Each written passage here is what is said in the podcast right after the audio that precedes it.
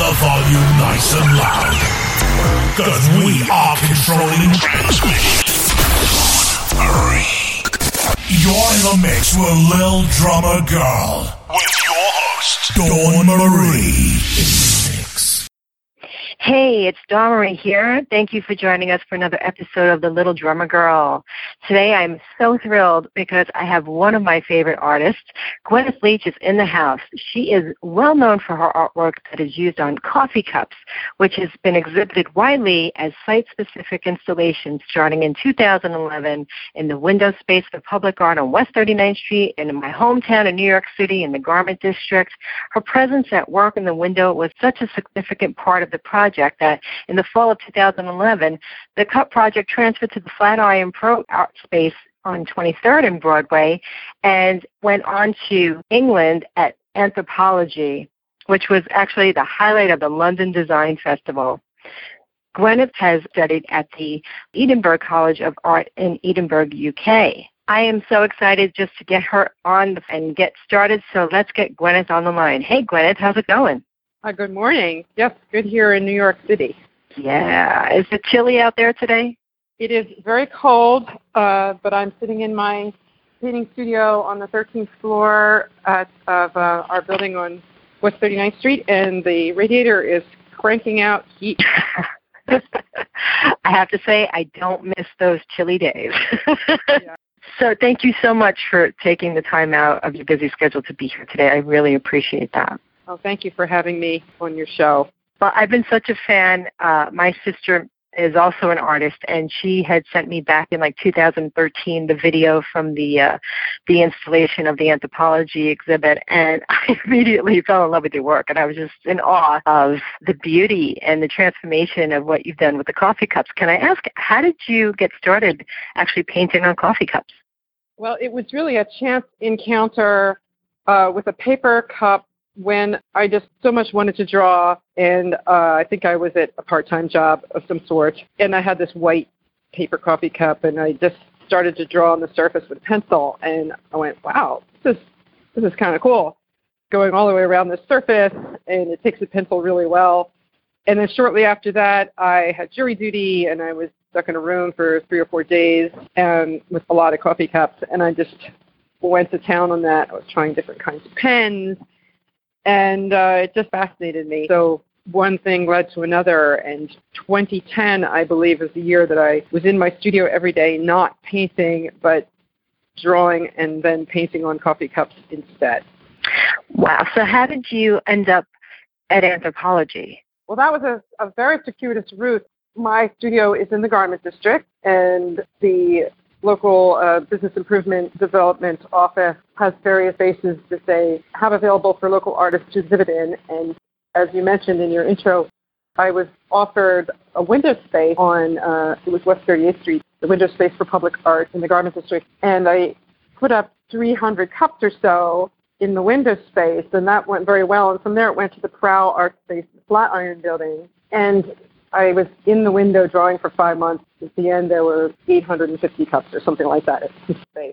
And that work was blogged about and photographed very widely. It was right at the start of Instagram, so there were Instagram photos of that installation taken by people passing by that circulated around the world. And one thing led to the other. I became so well known that my high school asked me to come back and address an alumni gathering. so I, now I know I'm famous, right? My high school like, come back. So awesome. I went back to my high school in Philadelphia thinking that uh, I would have a great reception and there would be lots of people there to listen to me talk. And there were, in fact, five people in the room.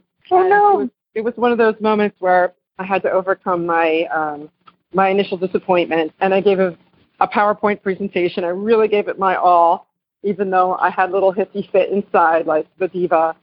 You know, they didn't come to hear me, but I gave it a great presentation. And there were these five people in the room. I knew them all except for one. And at the end, she came up to me and she said, "Here's my card. Call me if you would like to work together sometime." And she was an executive from Anthropologie. Wow.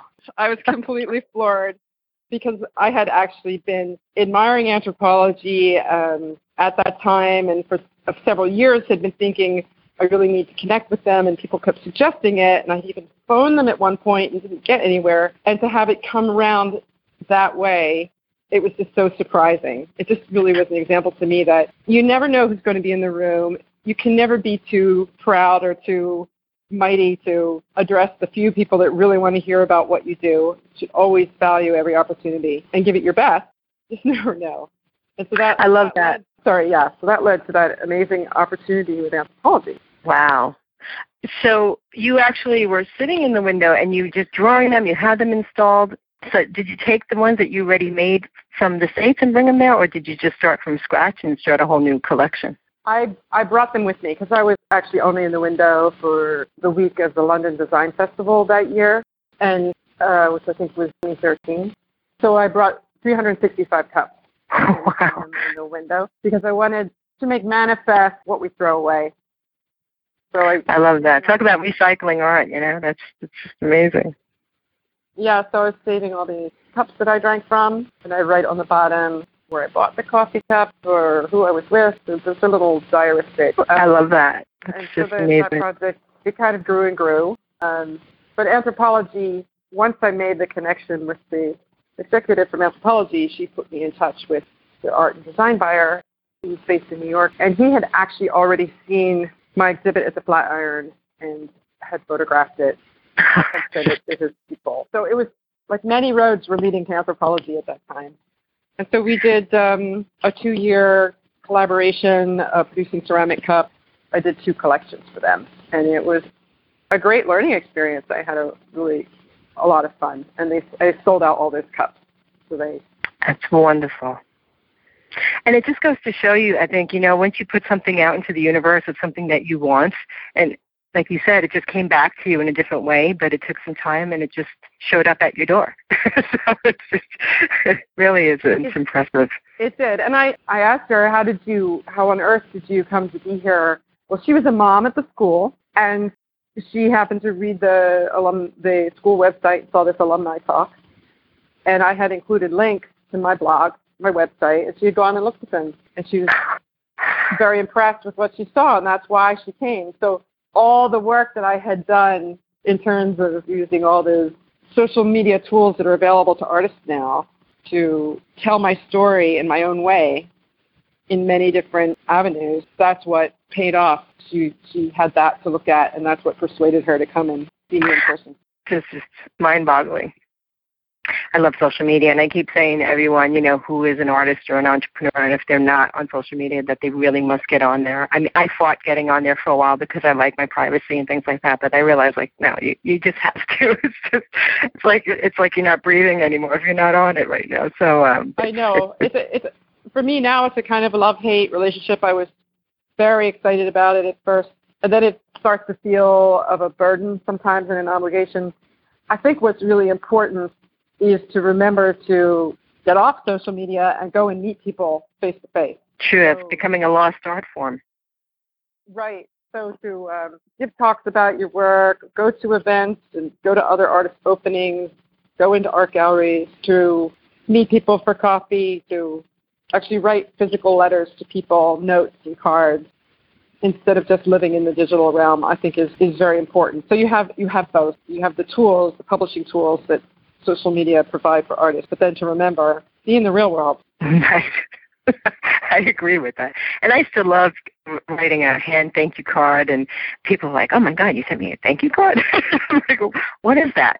It's almost like, you know, people just forget that, yeah, you know, there was pen and paper, you know, and I still love writing things down, like even just my day day, you know, things to do lists. I still like to write them down because I feel like when you do write stuff down, it almost crystallizes and, and it really formulates something that I can't explain and makes things come to reality. And it's like one thing when you're typing it on a computer, but when you actually write things, I just I just love pen and pen and paper. I agree. In fact, I do these my to-do lists are kind of elaborate, almost like drawings where I start with a central idea on a page and then it radiates out in all different directions. It's nonlinear and oh wow, sort of I mental map around a problem uh, Mm. without, without putting it into a hierarchy. So you know, you have your little, I don't know what it is, in the middle exhibit, and then all the arrows coming off in different directions about, you know, where I'd like that to be, or who I need to contact, or what I need to do next, and it it ends up being like a drawing on the page. Um, I love that. It sounds like you have another exhibit right there. yeah, so it's a it's a a rich experience to use pen and paper. Absolutely. Yeah, I know. I have uh, they came out with these huge post-it note pages. I don't know if you've seen them or not. They're they're like I can't even I don't even know what the dimensions are, but they're so huge. it's like I put them in my office in my studio, and I just put it the same thing with the mind mapping on you know what I what my goals are, what I need to do, how do I accomplish them, and and they're just great because you could just they peel off and you could stick them up on the wall, and it's just like my my room is just covered now with these huge post-it notes of all the things I have to do. it's, it's overwhelming when you see I'll it. I'll have but, to look out for that. I have to go find those. Yeah, I'll I'll, I'll email you the uh, the name of them and the size so that you can. I think I got them uh, uh, at Staples. I think is where I got them. But it's like these are great. And they come in different colors. It's just it's just wonderful. So, how old were you? I mean, you have this huge linear in your family line of artists uh, from your grandmother uh, who was a uh, published illustrator and poet and your mom who was you know she trained at the Pennsylvania Academy of Fine Arts how did that inspire you and how young were you when you first started doing artwork I think I was probably drawing before I could walk. oh, wow. As long as as long as long ago as I can remember, um, certainly before I was writing, um, drawing was the most natural and and for most children it is. They, they they draw before they read or write, and then they lose it often. Once they can learn how to write, they stop drawing. But I didn't. I was just very much my main way of expressing myself, and I was good at it, and that was valued in my family. So I was encouraged. And my mother was an educator. She did teacher training. She taught for a while in high school, but she didn't continue in the public sphere. But as a private person, she taught so many kids. Our cousins were in our house learning how to make art and to put on plays and puppet shows in the backyard. And when I was a little older, she took me and my sister to evening art classes at the Fleisher Art Memorial in Philadelphia. So it was just part of the family. And my grandmother was a puppet maker, and she taught in the Philadelphia Recreation Department. And we went to Wow. her classes when we were very young. So puppet shows and sculpture and building things and drawing things and painting things was just what we did. that is so wonderful oh So my my detour was when I went to university for four years and didn't study art. At that point, I thought I need to be serious. My father was a professor in the law school, so my sister and I both went to the University of Pennsylvania, where he was a professor, and they didn't have an undergraduate fine arts degree. So I was Oh, being serious and studying. Um, I did French and anthropology, and I was really miserable. I was so so so unhappy. And I realized along the way that I, I just had to go to art school. So in my senior year, I applied for a fellowship that would let me go to art school, and it, it took me to um, Edinburgh College of Art in the UK. It was an exchange fellowship. So that's how I ended up studying over there. So how did you find? Um, I'm thinking you're a a young lady and you're living in another country. Were you by yourself at that point? I was. Yeah, I mean, that must be a little nerve wracking. I would say, you know, because I know just going to Europe uh, as a young person, it was just like I'm in a foreign land. you know, like it's scary. Um, how did you acclimate to living in a different country with different customs and things like that? Well, it helped that they speak English, and I do have family that came from Scotland long, long ago. Most of my family are British Isles. So from that, at that level, it felt comfortable. I was just so happy to be at art school at Edinburgh College of Art. I was just thrilled to finally be in art school. So that carried me a long way in terms of being comfortable and just being with my peers. And one of the things that I've always done is choral singing.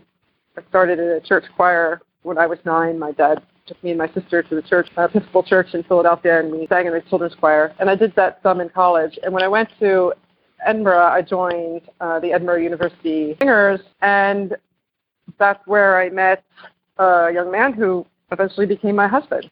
Oh So wow! that that was a great way to get acclimated. so was he originally from England? He's from Scotland, from Oh. Edinburgh, and we eventually got married after quite a, quite a number of years. And in we had our first daughter in Scotland, and then in 1999 uh, came back to the States, moved to New York, and we had a second child, and now he's a naturalized American citizen. Oh wow, that's awesome. Yeah. So my um, my husband and my and my older daughter are both immigrants, and our second child was born in New York, so we're New Yorkers too. I love that. That's just pretty amazing.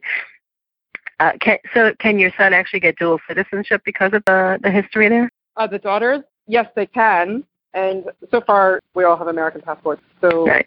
the girls could, could use their British passports, but so far we're we use U.S. passports. Very cool. Are they also artists? My younger daughter, uh, who has Down syndrome, is very into musical theater, and she's in the uh, high school program um, at Rosie's Theater Kids. Rosie O'Donnell set up this incredible program for public school kids to learn musical theater art. So Grace does that.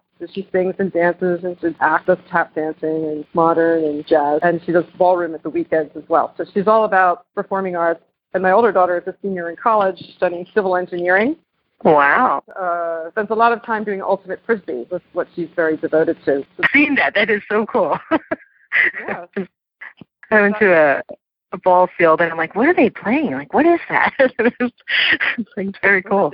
Yeah. And my husband David uh, works in film and television. He's an audio post production mixer. Oh, great. That's also in the city? Yeah. Oh, nice. he's done. He did that in Scotland. It's Scottish television, but he's in New York. I, I have to give kudos to the editors of the world because I didn't know how complicated it was until I started doing just my own editing for the podcasting and video and I'm thinking, Oh, okay. this is not Yeah. this is not as easy as I thought it was gonna be, you know, so uh, It's a real skill. it really is. And uh and it's so tedious and sometimes it just you know I start to lose it because it's like I want it done yesterday so that New Yorker in me but um definitely going to have a lot of patience for it. So I mean, I I recently watched your uh, documentary, the the Monolith, and it's just amazing. Can you tell us a little bit about that? How you got started with that? I'm very happy to. That film project, that documentary film project, came out of having coffee regularly with my next door neighbor, Angelo Guglielmo, who is a filmmaker. We'd sit in his kitchen, have coffee, and talk about our current projects, struggles, and adventures. And eventually said, I want to make a documentary about your story. And the story he was referring to was the fact that they had built a 40 story building right outside the window of my studio on Ferdinand Street. And the view from my window had, before the building, had been a source of inspiration to me. And in 2015, they started digging foundations and thought, oh no, I'm going to lose this view. So initially, I thought, I, I have to leave. I can't bear to be here while this happens. I was very upset, and I knew it would be noisy and disruptive. And then I said, no, I think I'm going to stay and and see this because they're building all over the city, and here I have a front row seat, as it were, to watch a whole construction project process from foundation up. And so that's what I did.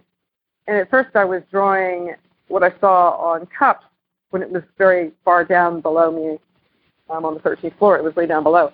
But then it got bigger and bigger as it came up, and I moved to larger pieces of paper and then canvases and bigger and bigger canvases.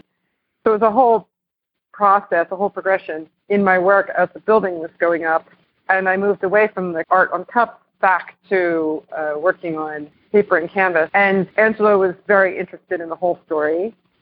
And paralleling that was a family tragedy. Um, my sister got depressed and in 2015 and in the, I'm sorry, it was in 2016, I'm losing track of time, um, but she took her own life. I'm and sorry. so I was grieving with, from that as well as grieving the loss of you.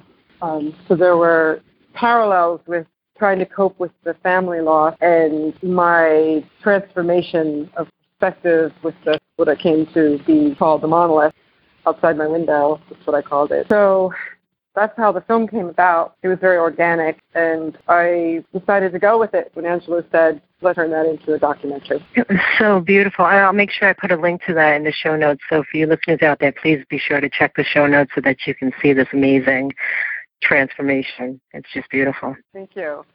I know how you feel about construction in New York because um I remember there was an art installation. I can't remember the artist, and he did that with the orange flags through Central Park. Probably in, the, in the, it was in like 2003 or something like that, and I, I refused to go see it because all I saw were the orange construction cones. so I said, if he could only have put the colors, different color flags. You know, I would love to have seen it, but I just refuse to see it because construction, you know, when you see construction, it just stops everything that you're doing. It, you know, the traffic gets horrendous, and there's all these different downfalls to to the construction. And um, I love the the way you turned that around and actually made it into a beautiful thing. I I saw that Chris uh, that project in Central Park, uh, the Gate by Christo and Jeanne-Claude. Uh, that was his name, yes yeah, it was really inspiring in such a strange way. It made you see the the shape of things. But I guess I feel that way when I look at these buildings being built now. You really see inside way more interesting than when the building is actually finished. it's true. I've I've watched a few go up, and they really are stunning, and and it just amazes me how quickly they can do it, and you know the work that it takes to get it done, and and everything is just so meticulously planned out. Just it's amazing. It's, it's fast. They throw up these structures. Then the finishing inside takes a long time. But once they finished the pay, the building right outside my window, I started going out with an easel around Midtown Manhattan, and now I'm documenting a whole lot of other construction sites in the Hudson Oh, that's awesome. And uh, on West 53rd Street, and now there's a huge structure going up by Grand Central Station. So there's no shortage of material. That's for sure. Right. So let me ask you, Gwyneth, are you ready for the 11 stroke rapid fire interview? Yes. Awesome. Yes, I am. All right. What's your favorite paint company? Winsor Newton, golden acrylic paint and media I use for uh, underpainting. Your favorite paintbrushes? And I don't have a specific company for brushes. When I go to the art store, I just look at all the brushes and, and choose the ones that please me. Awesome. Your favorite food? Sushi. Dine in or take out? Dine in. Your favorite travel spot? Could be Miami Beach. Sweet. Your favorite person to hang out with? My husband, David Wilson. and your favorite pastime? Drawing and drinking coffee. your favorite genre of music? Classical. One thing you can't live without? Oh, I'm going to have to say my cell phone. Most, mostly because it has a camera. I can't live without my camera. I hear you on that one. If you could be reincarnated as any famous person, who would it be? I'm trying to choose between Michelangelo or Leonardo da Vinci. Oh, that's a toughie. What is your biggest pet peeve? So my biggest pet peeve? Yes. Uh, traffic backed up trying to get into the Lincoln Tunnel that fills my entire neighborhood. Yes, I remember it well. I have to say I don't miss it either. Thank you so much for playing that. So, uh, do you have any shows that are coming up? I do. I'm going to be exhibiting my paintings at construction site at the Kaufman Arcade, which is a public arcade on West 36th Street, at 132 West 36th Street, and that will open on February 16th and run through March 31st. So I'll be showing about 20 recent paintings that I've done, monoliths going up and other construction sites around the city. So I think you should come up from Florida to see it. I would love that. I may have to find a way. if not, I hope that you're going to do like a video or something on it so that you can forward it out there and, and I'll get to see it that way. I will do that. Okay, cool. Um, I'll make sure I put that link to that as well in the show notes. How can our listeners stay in touch with you? I know you said you're on social media. What is your um, your tag and handle for, for that? So I am Gwyneth Leech. G W Y N E T H L E E C H on Instagram, Twitter, Facebook. And my website is gwynethleech.com. You can see what I'm up to there. Okay, perfect. And I'll make sure I put the links to that as well. Thank you so much for having this call with me today. I really, um, I can't wait to see your future works, and I'm so excited that you actually just were able to to do this show. So thank you again. That's great. And I'll send you email for Angelo Guglielmo, the director, and Rosie Wallness, the editor, if you want to follow up with them. Absolutely, I would love to reach out to them and um, see if I can get them on the show as well. That would be wonderful. I will put everything in the show notes so that you know people can stay in touch with you and follow you, and hopefully those that are in New City they can stop in and check out your exhibit. Thank you, Gwyneth. Thank you. And I want to thank all your listeners out there for listening today because I wouldn't have a show without you. So thank you for being here. And if you like this episode, please, please share it with your friends and anyone you may find that have any interest in this as well. And subscribe because that means a lot to me. And remember, it's never too late to begin to live the life of your dreams and leave a trail blazing behind you. So rock on and rock out, and I'll catch you on the flip side.